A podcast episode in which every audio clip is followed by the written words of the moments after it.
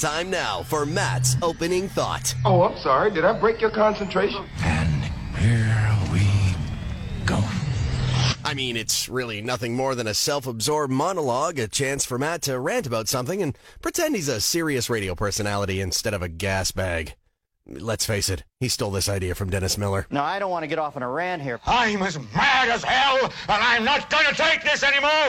The dozen days leading up to the Super Bowl is going to be about what it always is reckless quarterback speculation. Rodgers, Brady, where they're going to go.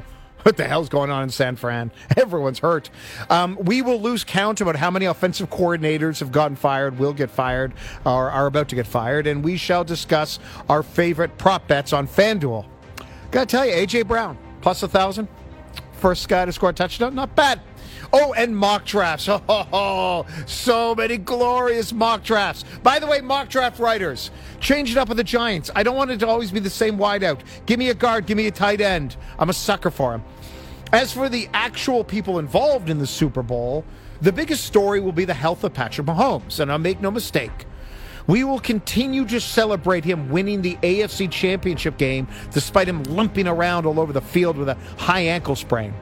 And the reason we're going to continue to celebrate this is there's nothing we love more in sports than the great athlete overcoming injury to claim victory in the moment of the highest stakes.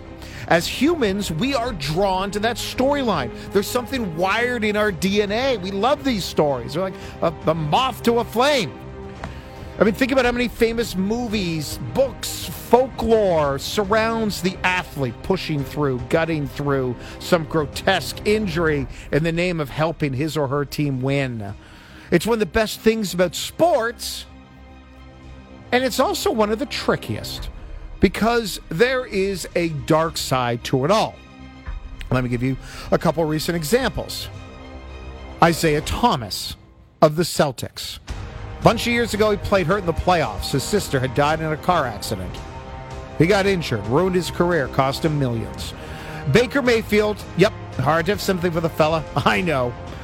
Could have shut it down two years ago with a bad shoulder injury.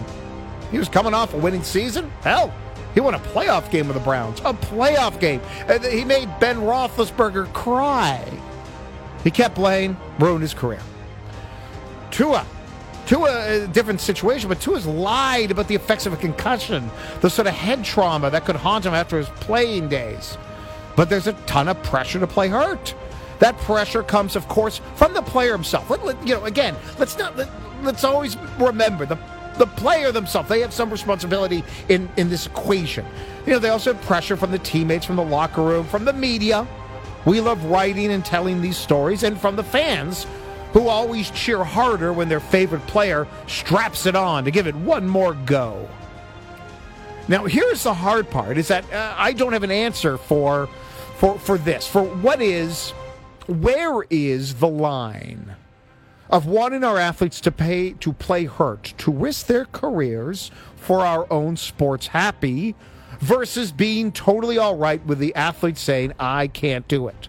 When is it all right to wonder if the player is not giving it all, not being a team player, versus when we need to put away terms like weak, soft, chicken, coward, and accept that, hey, it's all right if the player hangs back on the sideline? I don't know where that line is. And you see, I was thinking about it because later on today, we're going to do our Tuesday top five. And it is our top five moments of athletes coming through despite injury, inspired by Patrick Mahomes.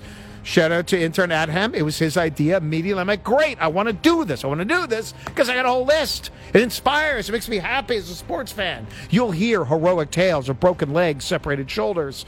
Um, there's one player who had a liter of blood removed from their leg a month after winning the Super Bowl. A liter.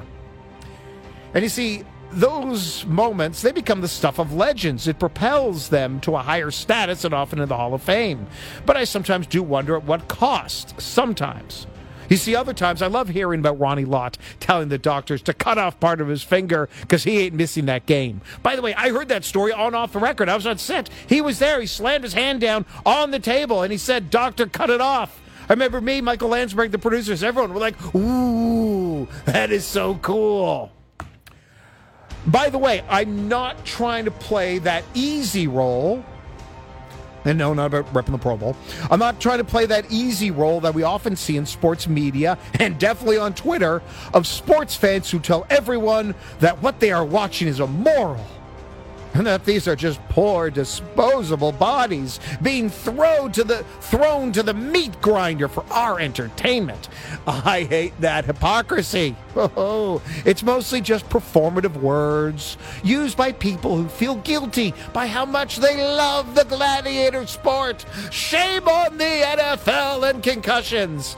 And then they're watching it from 1 to 11 every Sunday. Also, it's kind of condescending to the athletes. They know the risks. They're not dumb. They've been educated ever since they were young. If this show was done in 1993, it would be a different conversation. It's not. It's 2023. I loved watching Mahomes go out there. Uh, uh, and by the way, until I hear conclusive medical proof stating otherwise, I'm one of the evil people that thinks Lamar Jackson has lost some of his shine by making the business's decision to turn away from his teammates in the playoffs. Now, that may be unfair of me, and I admit that, but I can't help it. I'm sorry. I love the narrative, the athlete putting it on the line when they're not 100%. I also hate what happened to former Celtic Isaiah Thomas. I wish that situation was completely different. Hey, I told you I didn't have an answer to this one. Like I said, it is a moral minefield. It's just that most of us, we appreciate those athletes that choose to charge headfirst into that minefield. Yeah, it's a tough one. And that is my opening thought. I'm finished.